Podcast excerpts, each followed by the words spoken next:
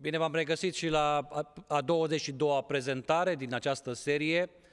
Aș vrea să încep cu o anumită afirmație, uh, și anume că Isus nu a făcut teologie în tot demersul său, uh, să-l numim pedagogic, adică în, moment, în maniera de a transmite adevărul uh, celorlalți din jurul său, audienței sale, Isus nu a făcut teologie. Adică ce înseamnă teologia? Uh, noi facem teologie, ca să fii pastor trebuie să ai studii teologice și uh, așa mai departe. Uh, există discipline foarte bine fundamentate în cadrul Departamentului de Teologie și toate aceste aspecte sunt interesante, sunt importante, fără discuție, dar într-o anumită măsură nu ne ajută prea mult în încercarea noastră de a-L găsi pe Dumnezeu.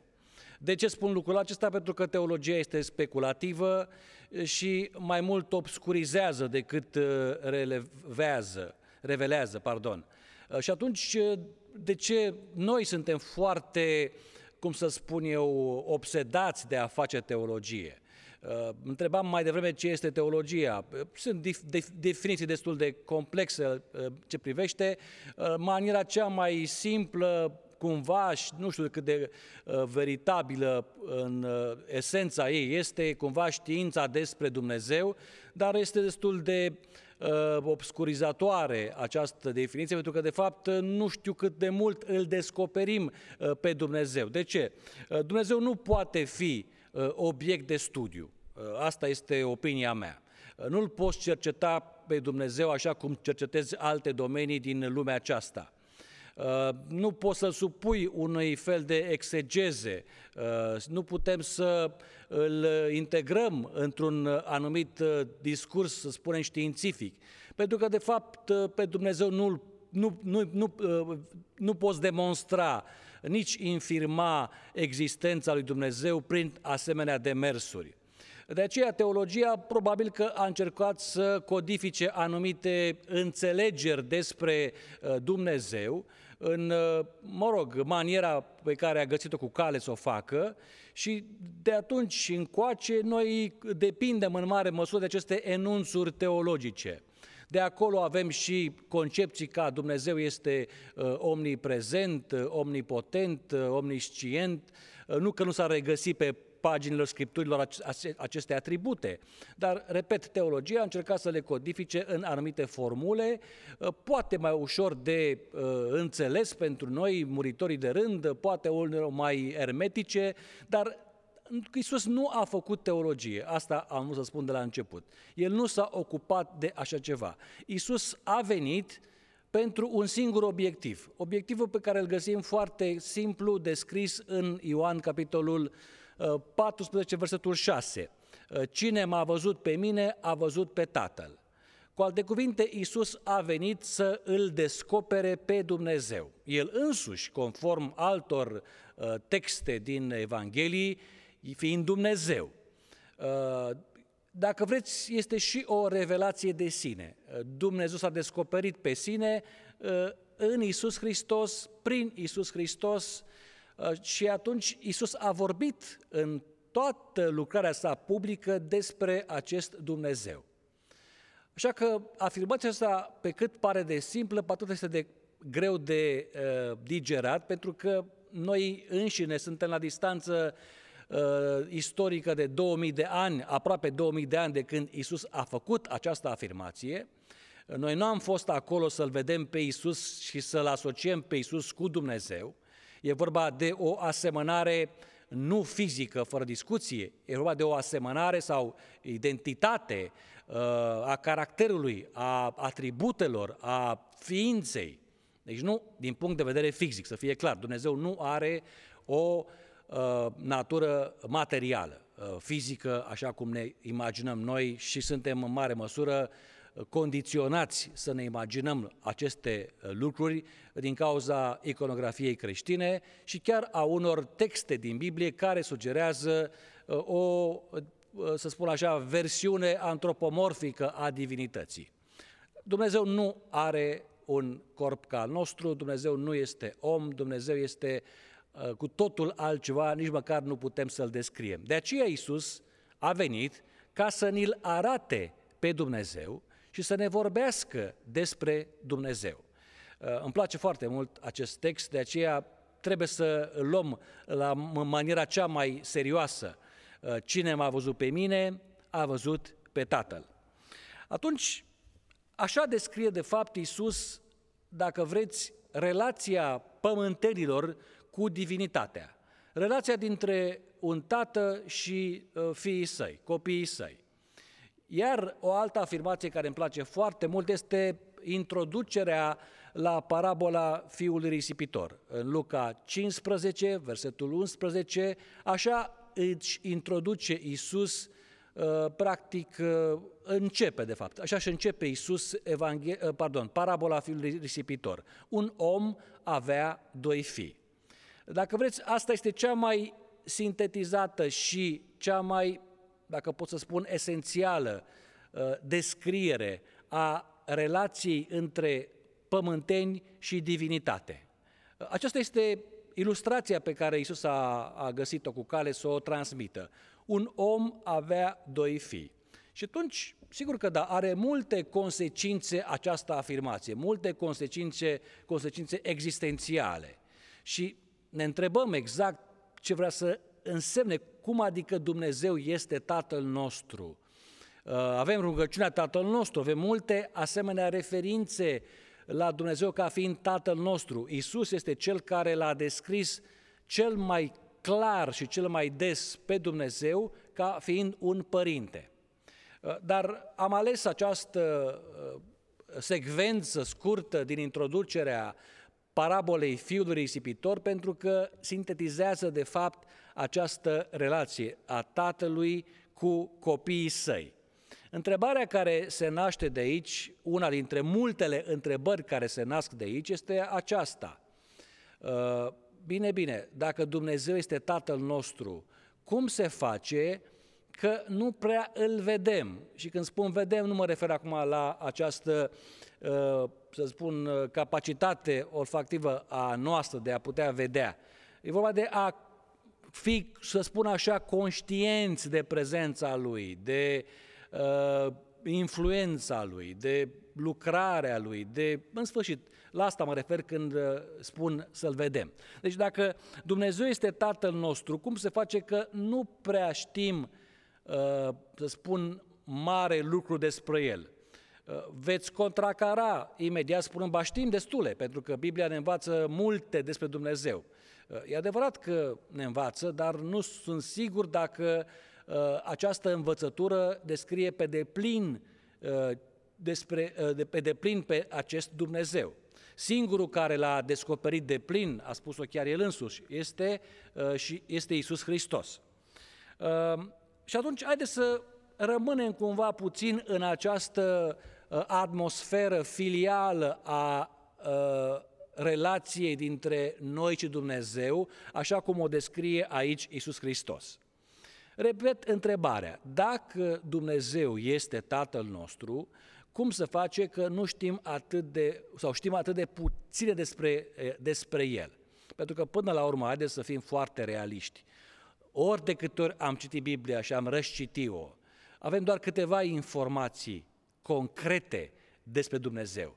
Avem în general interacțiuni ale lui Dumnezeu cu unii oameni care au trăit cu mult timp înaintea noastră. Iar descrierile lui Dumnezeu sunt, repet, antropomorfe, adică îl descriu pe Dumnezeu într-un limbaj omenesc și având niște atribute omenești, sentimente omenești uh, și limbaj omenesc și așa mai departe.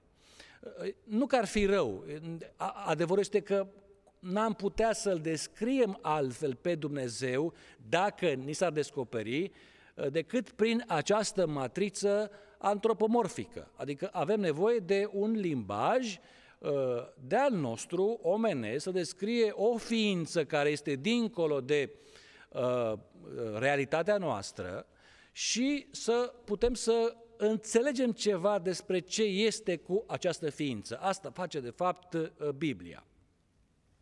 Dar acum, întrebarea care ne opunem este următoarea. Ce fel de familie galactică este aceasta încât prea, prea puțin știm despre Tatăl nostru, cel din ceruri?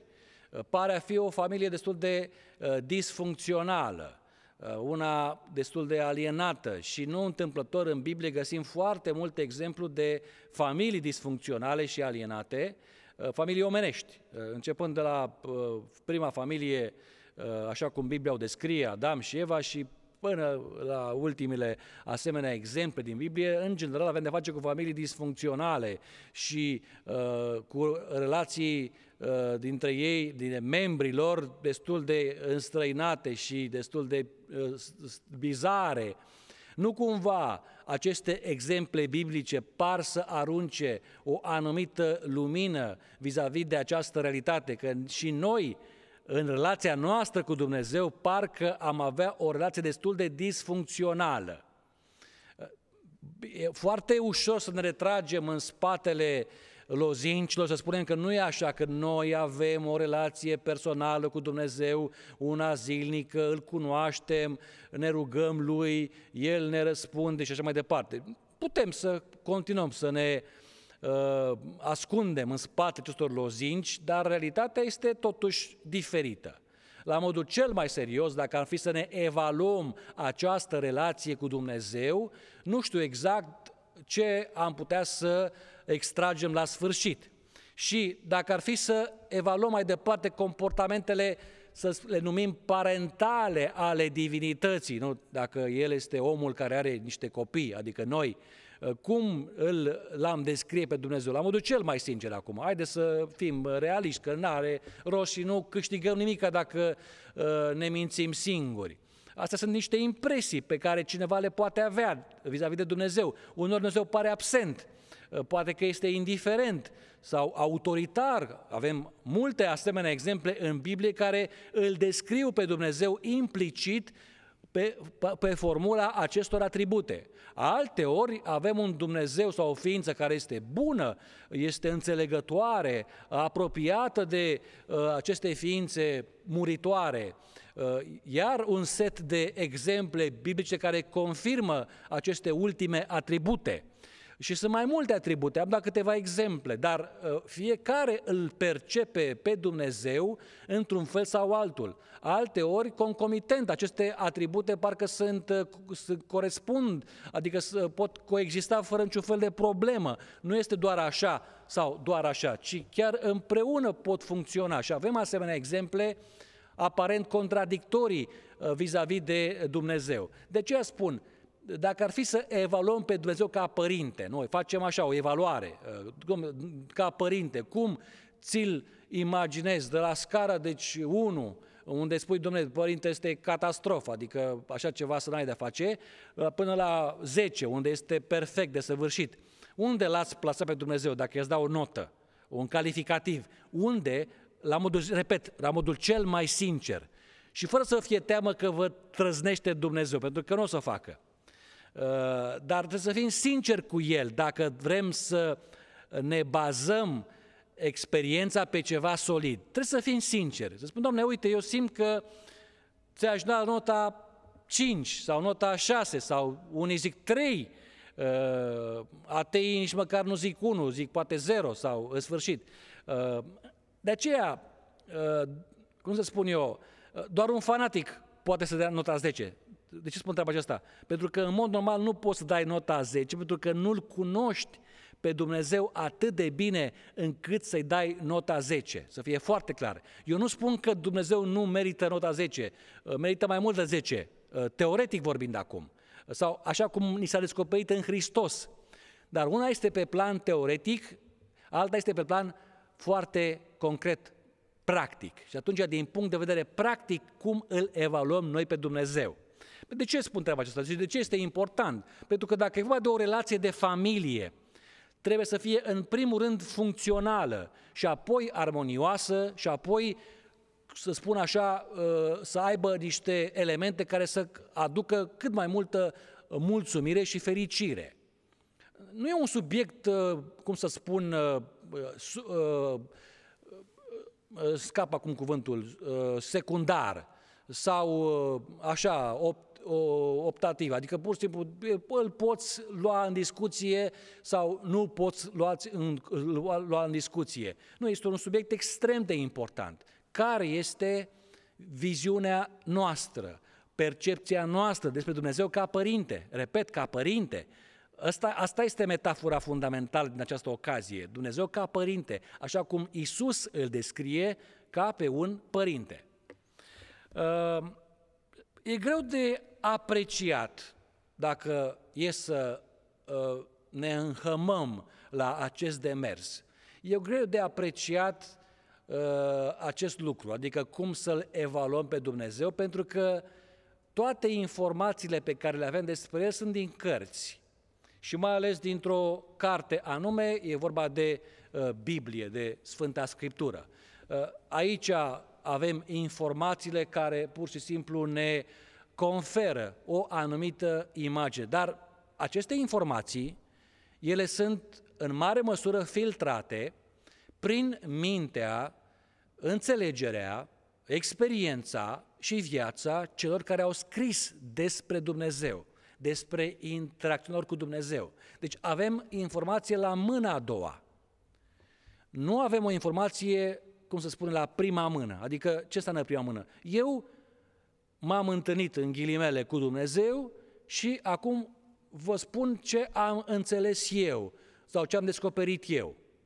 E posibilă o asemenea experiență, cu siguranță, dar, în general, noi ne bazăm înțelegerea pe baza înțelegerii altora, celor dinaintea noastră. Și să știți că nu sunt o, de, de, de ce am spus și cărți, doar cartea. Cartea e Biblia, dar cărțile, la ce mă refer la cărți? Mă refer la toată acea literatură care s-a născut din demersul uh, biblic, extra-biblic această literatură, cu, cu siguranță, de 2000 de ani încoace.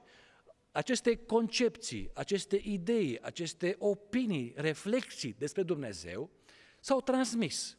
Ni s-au transmis pe o cale sau pe alta și noi, în mare măsură, suntem condiționați de aceste concepții. Și atunci, întrebarea este cum ar arăta un portret robot al lui Dumnezeu? Păi, în primul rând, arată așa cum l-au făcut alții. Și haideți să vă dau un exemplu aici destul de amuzant, pentru că acesta este portretul robot pe care cineva l-a făcut acestui individ care ulterior a fost arestat. Acum, nu știu cât de imaginativ trebuie să fii să poți să faci un asemenea portret robot care nici pe departe nu seamănă cu individul care a fost prins, dar știți care este culmea? Că exact pe baza acestui portret a fost prins individul respectiv. Ehm, bun, cam așa arată Dumnezeu pentru mulți, ca o caricatură. Dar știți care este partea interesantă? Că e posibil, chiar pe baza acelei caricaturi, să-L prinzi pe Dumnezeu. Adică nu trebuie să ne descurajăm. Că atunci când spuneai, domnule, atunci ce șanse avem noi să îl cunoaștem pe Dumnezeu dacă avem uh, de a face cu informații la mâna a doua, filtrate prin experiențele, ideile, concepțiile, prejudecățile altora dinaintea noastră, care s-au transmis și s-au tot perpetuat de-a lungul uh, sutelor de ani. Ce șanse avem? Să nu ne descurajăm. Da? Deci chiar uh, să nu ne descurajăm. De ce? De ce v-am adus această imagine? Uh, dacă acest delicvent a fost prins pe baza unui portret robot atât de caragios, uh, această caricatură, așa cum o vedeți în imagine, cu atât mai mult avem mai mult și avem șanse mai mari ca noi să îl putem prinde într-un fel pe Dumnezeu. Dar despre această problemă a prinderii lui Dumnezeu, uh, vor vorbi cu o altă ocazie. Deocamdată ne oprim uh, aici. Pentru că altcineva ar putea spune, domnule, bine, de ce nu facem noi atunci portretul robot?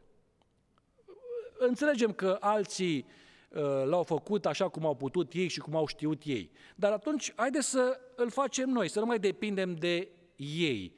Fiecare să-i facă lui Dumnezeu portretul robot pe baza experienței lui sau a ei, pe baza înțelegerii pe care o are. Răspunsul este foarte simplu. Într-o mare măsură, rezultatul va fi cam același. În mare măsură, vă spun la modul cel mai sincer. Și uitați-vă, dacă puteți să vă uitați din nou pe ecran, rog tehnicul ca să pună imaginea din nou pe ecran, Cam așa uh, arată, trebuie la modul cel mai serios, uh, am așa arată, sigur că da, într-o variantă simbolică, am așa rezultă demersul omului atunci când încearcă să-i facă un portret robot al lui Dumnezeu, ca o caricatură similară cu aceasta. Dar, repet, e foarte posibil, chiar pe baza acestei caricaturi, să avem șanse mari să îl descoperim pe adevăratul Dumnezeu. Dar, de fapt, care este problema? De ce sfârșim inevitabil prin uh, făcând o asemenea caricatură sau realizând o asemenea caricatură? Răspunsul este acesta. Uh, problema fundamentală este următoarea. Prin, dacă să numim prin fabricație, da? prin fabricație, suntem complet alienați de Dumnezeu. Deci așa ne naștem. Ne naștem așa, alienați, adică înstrăinați de Dumnezeu. Și dobândim un comportament straniu, bizar, ciudat, uh, de comportament de, cum să spun, copil instituționalizat, copil care nu are părinți sau a fost abandonat de părinți și acum se află în grija unei instituții care are datoria să îl crească, să-l îngrijească, să-l educe până la majorat, după care acel copil, acum fiind major, va fi pe cont propriu.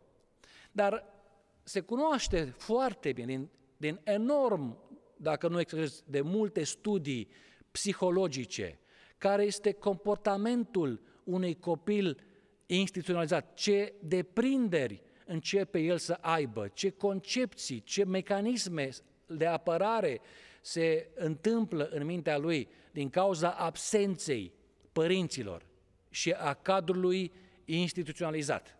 E, într-un fel sau altul, cam aici ne plasăm noi. Avem comportamentul unui copil instituționalizat. De ce? Pentru că noi, de fapt, nu ne cunoaștem originile. Într-un fel sau altul am fost declarați orfani, nu de Dumnezeu, nu, dar fie ne declarăm singuri orfani, fie alții ne-au declarat orfani și tot ce a mai rămas cumva din originile noastre sunt niște zvonuri. Niște zvonuri. Adică, domnule, ceva, ceva a fost cândva, nu știm bine, nu mai putem să ne întoarcem la momentul zero, ceva, ceva ar fi existat. Exact ca un copil care știe, i s-a comunicat că el are părinți, dar părinții l-au abandonat sau părinții nu l-au mai putut crește sau, mă rog, părinții au decedat, indiferent. El are această informație. Deci ceva, ceva știe, dar este destul de neclar, este obscurizată adevărata lui origine. Și atunci, cumva, cumva, există un sentiment că aparține de undeva, dar este atât de neclar și de ambigu încât el nu se poate uh, baza întreaga lui dezvoltare uh, normală pe acel fundament, pentru că este aproape lipsă. Repet, doar niște uh, zvonuri. Și atunci, întorcându-ne la noi, uh, zvonul acesta se manifestă sub forma aceasta. Există Dumnezeu sau nu există Dumnezeu? Și toată viața noastră și a întregii omeniri va fi în mare măsură bântuită de această întrebare. Nu contează în ce formă apare ea sau se prezintă, dar întrebarea aceasta va fi tot timpul persistentă. Întrebarea este următoarea, de unde vine ea? De ce nu ne dă pace întrebarea aceasta, dacă Dumnezeu există sau dacă Dumnezeu nu există? Pentru că face parte de aceste zvonuri ale originilor. Și atunci ele cumva s-au transmis. Nu au o formă de fapt încă. E doar un zvon. Zvonul e zvon. Până nu este confirmat, nu e demonstrat, nu, e, nu devine fapt, e doar un zvon. E, această idee, concepție despre existența lui Dumnezeu este de fapt un zvon. Repet, în ciuda credinței noastre, în ciuda uh, abnegației noastre creștinești sau uh, spirituale, noi nu putem demonstra existența lui Dumnezeu. Deci este un act al credinței. Și acest alt al credinței, într-o anumită măsură, se bazează și pe aceste zvonuri că Dumnezeu ar exista. Bun, Hristos a venit să ni-l arate pe Dumnezeu. Și atunci credința noastră se poate întări mai mult pe baza mărturiei pe care a adus-o Hristos. Dar despre asta vorbim puțin mai târziu. Deocamdată avem această problemă. Există sau nu există Dumnezeu? Suntem singuri sau nu suntem singuri? Și aici unii numesc aceste întrebări și neliniști existențiale criza de identitate. Bun, dar ce este cu această criză de identitate? Drama copilului orfan sau abandonat este că niciodată nu se împacă cu această condiție alienată în care se află. Nu se află din cauza lui, el este victimă, cu siguranță, dar el nu poate depăși această condiție, decât foarte, foarte greu. Uh, am vorbit cu copii care provin, uh, cu oameni care au provenit din uh, indivizi, care au provenit din aceste cămine de copii, din aceste instituții. Și mi-au povestit aproape cu toți cu care am vorbit cam aceeași narațiune, aceeași problemă, wow, aceeași dilemă, aceeași neliniște, aceeași așteptare și speranță și aceeași condiționare a comportamentului din cauza lipsei uh, uh, sentimentului originilor lor. Chiar dacă sunt adoptați, atenție, chiar dacă copilul este adoptat ulterior și trăiește într-o familie echilibrată, care oferă tot ce are nevoie, el nu va scăpa sau ea nu va scăpa uh, aproape niciodată de întrebarea fundamentală cine sunt de fapt părinții mei. Și până nu își răspunde la această întrebare, până când nu are uh, acces la această informație, tot timpul va avea această neliniște sau confuzie existențială. Uh, nu neapărat că vor acum să se întoarcă la acești părinți biologici. Unii, unii nu vor să audă de ei, dar vor să știe cine sunt. E foarte interesant. De ce? Se numește criză de identitate. Trebuie să știi cine ești. Iar ca să știi cine ești, trebuie să știi de unde provii. Fără să știi de unde provii, nu îți poți uh, uh, dezvolta în mod sănătos o imagine corectă despre tine însuți. Identitatea ta va avea de suferit. Și aici descoperim, de fapt, mari probleme care există în societate, pentru că indivizii, nu puțini, nu se pot defini pe ei înșiși, nu știu cine sunt. Observați câtă ambiguitate există acum din punct de vedere al genului și al sexului. Unii se declară, uh, cum se numește în limba uh, engleză, non-binary, adică ei nu sunt nici bărbați, nici femei. Biologic sunt, absolut, bărbați sau femei, dar ei nu se identifică pe ei ca bărbați sau ca femeie și atunci preferă să spună că este non-binary. Și atunci trebuie să îi spui nu el sau ea, trebuie să le spui ei, nu știu de ce, asta în engleză, they sau them. Uh, și au ales acest uh, apelativ, uh, deci nu poți să spui, chiar dacă arată ca un bărbat, dar el dacă s-a declarat non-binary, nu poți să spui că este el. Nu poți să spui, să spui altfel. Uh, alții nu sunt mulțumiți cu această uh, construcție sexuală cu care s-au născut și atunci vor să devină fie bărbați, fie femei. Se numesc transgenderi, pentru că ei nu se pot identifica ca gen cu bărbatul sau ca femeia. Și atunci își fac operații uh, de acestea de a-și uh, modifica organele sexuale și alte asemenea aspecte pentru a arăta cât mai aproape de varianta masculină sau feminină pe care cred ei că în mintea lor există, dar nu se reflectă cu biologia lor. Aici este foarte multă ambiguitate sexuală, uh, fluiditate sexuală uh, și de gen. Bun, sunt cazuri, sunt convins de asta, sunt cazuri, cum să le numesc eu, uh, biologice, care se pot a atribui unor să le numim accidente genetice. Există, la modul cel mai real. Dar altele, poate cele mai multe, nu fac parte de această categorie, ci pur și simplu sunt rezultatul unor anumite înțelegeri, unor ideologii care au fost tot timpul, în ultima vreme, foarte mult promovate și altor factori care nu are rost acum să-i uh, discutăm. De ce spun că e o problemă de identitate aici. Eu nu mă pot identifica, eu știu exact, eu însum, cel care vă vorbește acum, că sunt bărbat. Și bărbat voi fi toată viața. N-am niciun fel de confuzie aici. Nu-mi doresc să fiu femeie. Nu mi-am dorit să fiu femeie niciodată. Uh, mi se pare străină ideea aceasta.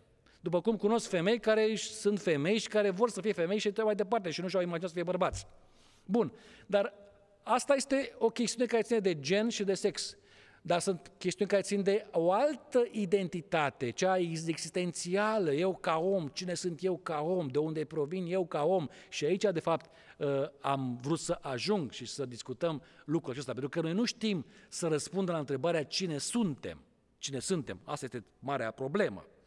Uh, de aceea, uh, revin, drama copilului abandonat sau orfan este că el nu se poate acomoda definitiv cu această condiție. Uh, va supraviețui, fără discuție, se va integra, va reuși să trăiască, uh, dar nu fără probleme, pentru că îl va urmări această retezare a originilor. Uh, el nefiind copilul nimănui într-un anumit sens, da? sau dacă este al cuiva, nimeni nu-l revendică. Și atunci el e fiul ploii și atunci, ca fiul al ploii, tot timpul se va simți așa în viața lui. Am auzit emisiuni la radio, oameni care au intervenit în discuție cu moderatorii și au povestit experiența lor și spuneau ce traume au trăit din cauza acestei alienări de părinților biologici, de mediul lor familiar, ă, fiind în, în instituții sau în alte familii care au adoptat, au fost traume. Spune că niciodată nu le-au putut depăși și nici acum au făcut terapie și fac terapie. Nu este ceva simplu, să știți. Noi care probabil că 90 și ceva la sută din cei care uh, vizionăm aceste uh, prezentări, probabil că nu avem această experiență. Noi provenim din familii pe care le cunoaștem. Ne știm cine este tatăl, cine este mama. Chiar dacă unori au murit, poate din păcate, la vârste când noi eram mai mici, dar măcar știm cumva cine sunt. Și asta ne dă un sentiment al echilibrului, al direcției, un sens al identității. Dar cei care n-au avut aceast, acest privilegiu ei se simt cumva uh, retezați cumva uh, de corpul uh, natural uh, al familiei lor. Și atunci problema lor este foarte, foarte complexă. De aceea, trecând de la acest exemplu particular, haideți acum să mergem la, uh, să analizăm la, la un nivel universal. Omul, acum la modul cel mai general cu putință, omul întotdeauna a căutat să identifice sau să-și identifice originile. Nu este întâmplător că uh, această problemă a omului uh, a fost tot timpul de a vedea exact, domnule, eu de unde provin, cum am apărut uh, în lumea aceasta sau pe lumea aceasta. Uh, e pur și simplu un accident uh, biologic uh, s-a întâmplat să apar, sau ce, cum este, sau cineva a fost atunci la începuturi care a fost binevoitor să ne aducă pe noi ca specie umană pe această planetă. Vedeți, asta este de fapt problema fundamentală a omului, ceea ce s-ar numi mitul originilor. Omul are nevoie de un mit al originilor. De ce îl numesc mit? Pentru că este într-o fază de uh, construcție imaginară. Nu este un fapt, nu-l poate demonstra. Deci este un mit. Să nu uh, asociem obligatoriu mitul cu falsitatea sau cu minciuna, pentru că nu este adevărat. Din punct de vedere, în modul cel mai uh, serios cu putință, un mit este o construcție uh, imaginară, mentală a individului care vrea să înțeleagă realitatea. E, acest, omul și-a acordat acest mit al originilor. Uh, zeii, au spus odată oamenii, au fost cei care ne-au adus la existență. Și fiecare cultură a avut panteonul ei de zei, unii s-au oprit la unul singur, nu contează, de este, este că zeii au fost cei care ne-au adus la existență. Mai târziu, după ce s-a studiat mai bine natura umană, mediul înconjurător, anumite fenomene fizice, chimice, s-a ajuns la o altă concluzie, că moleculele au fost la baza existenței noastre, ceea ce este corect din punct de vedere științific. Mai întâi atomii, apoi moleculele, apoi celulele, apoi proteinele și mai departe. Dar uh, uh, ele au stat la baza existenței noastre. Deci, dacă vrem să găsim un mit al originelor, trebuie să ne gândim la molecule, la aceste, acest fericit accident, cum îl numesc unii, care a dat naștere speciei. Normal, nu deodată am apărut noi, ci printr-un proces lung, foarte, foarte lung, am ajuns să devenim ceea ce suntem. Alții, și acum văd că se reîntoarce în forță mitul acesta al extraterestrilor, nu de puțin, de, de curând de fapt, uh, a fost, uh, a fost uh, scris un raport de către NASA vis-a-vis de aceste fenomene obiectul, aceste obiecte zburătoare neidentificate, așa numitele OZN-uri. Multă vreme au fost obiectul speculațiilor, al ironiilor, doar cei care aveau ceva lipsă la mansardă puteau să, să creadă că există extraterestri sau OZN-uri. Acum se pare că s-a schimbat puțin direcția, NASA acceptă că există cazuri neexplicabile, dar că sunt reale și că nu poate să spună sau nu, poate, nu, poate, nu știe uh, ce sunt cu aceste obiecte zburătoare neidentificate, dar uh, nu putem să le aruncăm la coșul speculațiilor sau al, al iluziilor unor uh, indivizi de exaltați ci e ceva acolo, e ceva acolo. Și iarăși se pare că acest uh, mit al originelor extraterestri, care de fapt ei ne-au plantat pe această planetă cu mult timp în urmă și din când în când ne mai studiază să vedem în ce direcție mergem și așa mai departe, uh, este un mit foarte puternic, să știți, și este interesant. Uh, de aceea, revin, este extrem de important, este fundamental pentru om să își identifice într-o formă sau alta aceste origini. De ce? Pentru că altfel criza de identitate va persista. Adică nu poate să scape de această problemă, să răspundă la întrebarea ă, cine sunt. Cine sunt? Pentru că ca să răspundă la ea trebuie să răspundă la întrebarea de unde provin. Ă, așa că această criză de identitate este una reală, să știți, una reală și una ă, acută. Și atunci omul se simte complet debusolat fără să aibă răspunsul la întrebarea uh, cine este. Pentru că, de fapt, nu știe încotro va merge. Deci observați secvența aceasta. Uh, vrea să știe cine este. Dar ca să știe cine este, trebuie să răspundă întrebarea de unde provine. De ce? Pentru ca să poată să știe mai departe unde merge. De aceea, aceste trei întrebări sunt cu toate fundamentale în toate timpurile și în toate culturile. Cine sunt, de unde provin, încotro mă duc. Și normal, teologia răspunde într-un fel la aceste întrebări, știința răspunde într-un alt fel la aceste întrebări, uh, filozofia răspunde altfel la aceste întrebări și așa mai departe. Mitologia răspunde altfel, uh, alte științe sau paranormalul răspunde altfel. Bun, um, dar dacă nu știi de unde provii, și îți creează această stare de nesiguranță, de neclaritate, de debusolare, uh, este pentru că, de fapt, nu știi de acum încolo, încotro mergi. Care este finalitatea? Unii se mulțumesc cu această idee. Domnule, suntem, un, uh, uh suntem cel mai evoluat animal de, de, de, din toate speciile care există pe această planetă, și atunci, ca un animal foarte evoluat, tot ce trebuie să facem este să ne continuăm existența, să supraviețuim ca să putem să ne reproducem, să multiplicăm ADN-ul și asta este singura noastră misiune pe această planetă, ca viața să continue.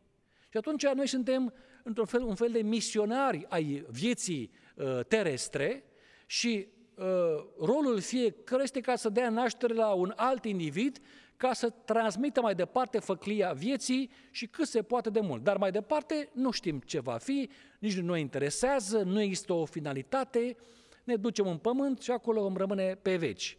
Unii se mulțumesc cu această, să spunem, explicație, la, destul de vulgarizată din punct de vedere, așa cum am, am exprimat-o, dar cam asta este ideea. Deci nu asta, și atunci ă, chiar Biblia spune, să mâncăm, să bem, pentru că mâine oricum vom muri. Adică, până la urmă, asta este o atitudine destul de uh, răspândită în lumea noastră. Dacă nu știm încotro mergem, ce rost are să ne facem mari probleme vis-a-vis de cine suntem noi? Suntem niște animale mai evoluate. Suntem, să spun, este uh, culmea uh, procesului evolutiv. Mai departe nu există mai mult de atâta. Și atunci ăștia suntem, ne identificăm ca atare, supraviețuim, trăim, ne reproducem, murim și gata. Nu? Și atunci asta ar trebui să ne ofere un sentiment de mulțumire. Nu? Adică, domnule, că mi-am identificat rolul în lumea aceasta. Sunt mulțumit cu ce am, cu ce mănânc, cu ce beau, cu cine uh, relaționez și familia care mi-o întemeiez, copiii care îi aduc la existență și după aceea gata, nu? Dar, de fapt, noi nu suntem mulțumiți. Tocmai asta este ideea. Nu numai Biblia surprinde această idee. Orice filozofie, de orice factură, vestică sau estică, știința chiar și multe alte, omul nu este mulțumit cu răspunsul acesta. Îl acceptă pentru că nu are altul mai bun, n-am găsit altă rimă. Dar nu e mulțumit, atunci să descopere această nemulțumire da, a noastră. De ce? Pentru că zvonurile acestea ale originilor nu ne dau pace, iar această neliniște existențială crește, nu se diminuează. De aceea omul este permanent neliniștit. De aceea tot caută și caută și caută. Ce credeți că reprezintă, dincolo de excentrismul acesta al uh, acestor miliardari, vor să ajungă pe alte planete? Pentru că tot caută, tot caută, vor să găsească alt, să descopere alte secrete, dacă se poate, secretul de a trăi veșnic, pentru că omul nu este mulțumit cu condiția lui alienată. El recunoaște că este alienat nu identifică exact sursa alienării. Chiar Marx este, de fapt, cel care a contribuit cel mai mult în, această, în înțelegerea conceptului de alienare. Dar s-a rezumat doar la aspectul economic și oarecum, oarecum existențial. Dar este în primul rând existențial. Alienarea omului înstrăinarea lui este în primul rând de origine existențială. Omul are o problemă de, de, cu existența lui, cu relațiile cu semenii lui și cu originea pe care nu și-o poate uh, identifica. Așa că suspectăm că ceva ar fi dincolo de această realitate, însă bâșbâim. Adică nu știm exact ce este.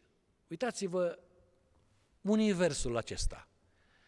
Pare pentru noi, acești, uh, cum să spun eu, care ne, ne considerăm mare măsură buricul Pământului, ba chiar al Sistemului Solar, noi, de fapt, nici măcar nu existăm. Suntem la periferia acestei galaxii, care galaxie se află printre alte milioane, unii spun miliarde de galaxii. Practic, noi nu existăm într-un anumit sens.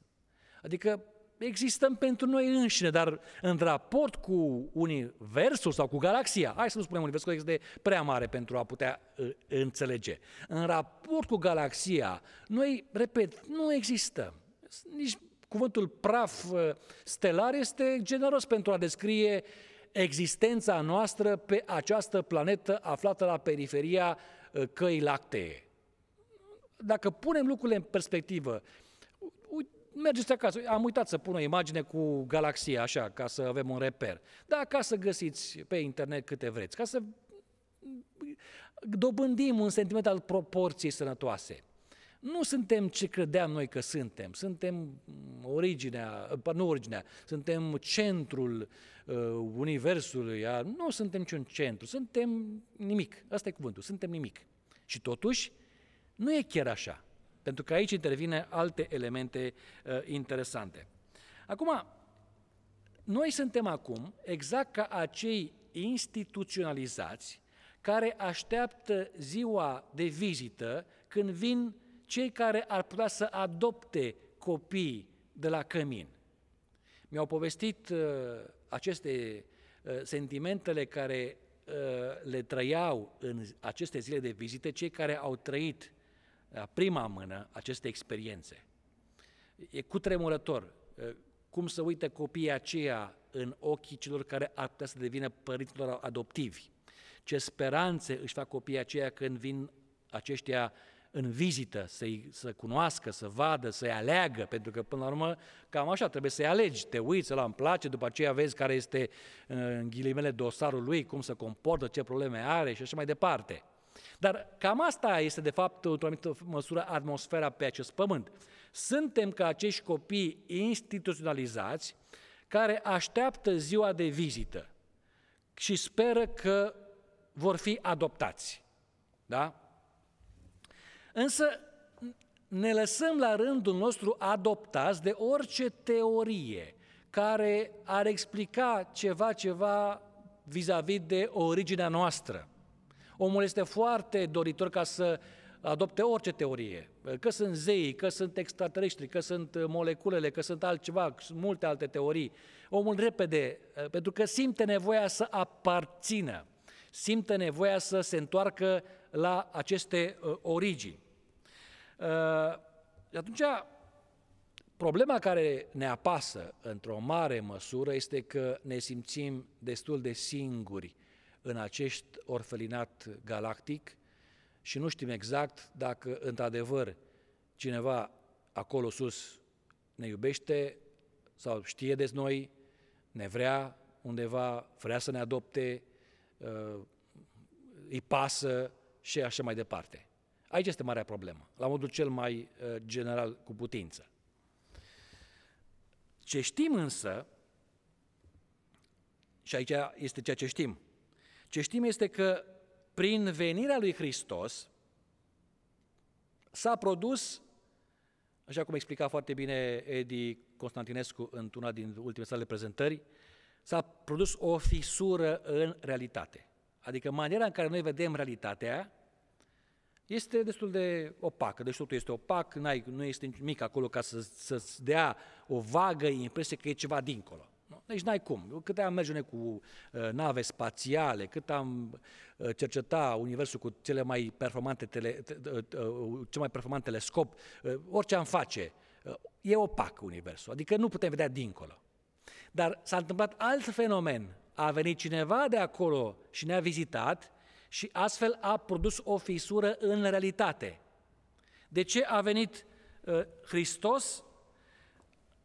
Haideți să ne gândim în felul următor. Gândiți-vă că Tatăl a venit în vizită ca să ne asigure că nu suntem nici singuri, că nu suntem nici înstrăinați, nu suntem nici orfani. Știu că e greu de acceptat un asemenea adevăr, dar ăsta este de fapt motivul, primul motiv al venirii lui Dumnezeu pe acest pământ. Asta, de fapt, explică Hristos în felurite forme. Aia s-a întâmplat când Isus a întrupat. A avut loc o fisură în realitate și am putut să vedem ceva dincolo. Acum, mi se pare mie e partea cea mai interesantă. Isus a trăit cu noi, cât a trăit? 33 de ani sau așa, după care s-a întors de unde a venit. Bun, și atunci ce a rămas din urma acestei vizite? Ce a rămas? Și ce a rămas? Crucea a rămas. Crucea, așa, nu ca obiect material, ci ca, așa, cum e conceptul de cruce, realitatea crucii. Este singura dovadă că Dumnezeu ne-a vizitat planeta. Așa cum unii caută dovezi că extraterestrii ne-au vizitat planeta acum nu știu câte mii de ani și caută în anumite inscripții, hieroglife sau desene de-astea ciudate și spun, Doamne, asta este dovada că acum nu știu cât mii de ani, zeci de mii, au fost pe aici extraterestri, că piramidele ei le-au făcut, că aceste pietre mari de la Stonehenge, de aici din Marea Britanie, ei le-au, că nu puteau altfel și așa mai departe. Așa cum unii încearcă să caute dovezi ale venirii extraterestrilor și lăsării unor urme pe această planetă, așa creștinul este cel care spune că, de fapt, crucea este obiectul, singurul obiect, în ghilimele obiect, pe care Dumnezeu l-a lăsat în urmă. Este, uh, uh, de fapt, amprenta lui Dumnezeu pe acest pământ, este indicatorul care ne conduce spre Dumnezeu. Nu există altceva.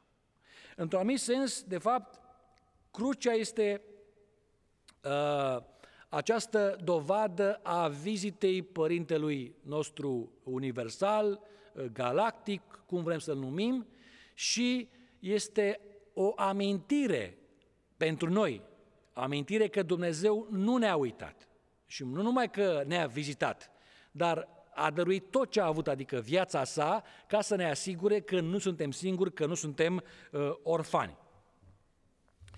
Uh, dacă nu era crucea aceasta, vizita Tatălui Ceresc ar fi trecut cu totul neobservată. Nimeni nu s-ar fi gândit că acel învățător umil din Galileea uh, n-a fost de fapt un simplu învățător, ci a fost chiar Dumnezeu întrupat, uh, venit în, uh, sub acoperire pe această planetă ca să inițieze contactul cu noi. Căci, practic, în acești termeni trebuie să fie interpretată vizita lui Isus al lui Dumnezeu pe acest pământ. A inițiat contactul acum fizic, nu doar așa de idei, de opinii prin uh, profeți sau prin alte asemenea manifestări. Nu, contactul fizic. Deci, cum era pe vremuri, dacă ați văzut, în întâlniri de gradul 3, nu? Uh, anticipata întâlnire dintre uh, extraterestri și umanitate, de fapt, la modul cel mai material cu putință, dacă vreți să spunem așa, a avut loc acum aproape 2000 de ani, când Hristos a venit pe această planetă și s-a prezentat pe sine ca fiind Dumnezeu, Tatăl nostru.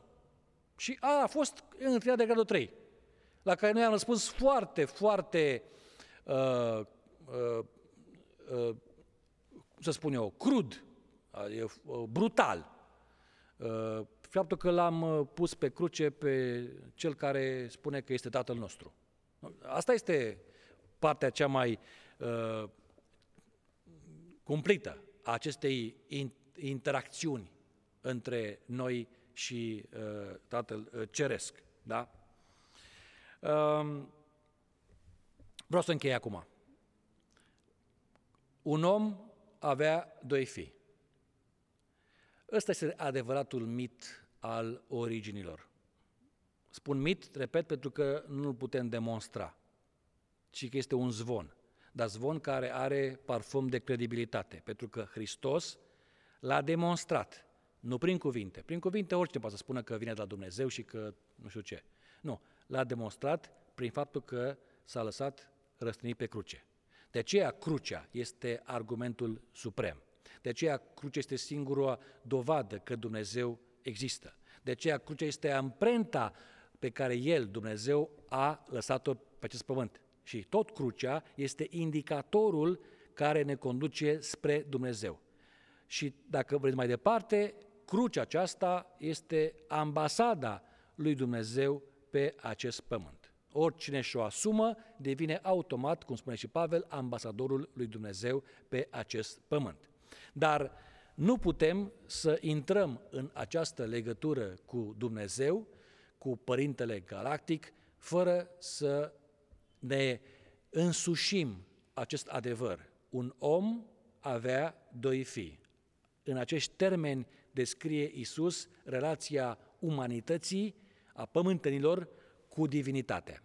Și pe baza aceasta, pe baza acestei afirmații, care reprezintă fundamentul existențial, mitul originilor, noi știm că avem o origine. Știm că nu suntem orfani, că nu suntem, uh, uh, nu suntem uh, abandonați. Suntem alienați? Suntem. De ce? Cu altă ocazie vom discuta. Dar nu suntem părăsiți. Avem un tată. Și asta este extrem de important, pentru că asta ne dă, după aceea, un sentiment clar al identității și o direcție precisă de mers. Aici s-a încheiat prezentarea, vă mulțumim de participare și data viitoare va fi nu vinerea seară viitoare, ci peste două săptămâni când vom reveni cu prezentarea numărul 23. Până atunci, toate cele bune și să nu uităm, nu suntem singuri, nu suntem abandonați, aparținem familiei cerești.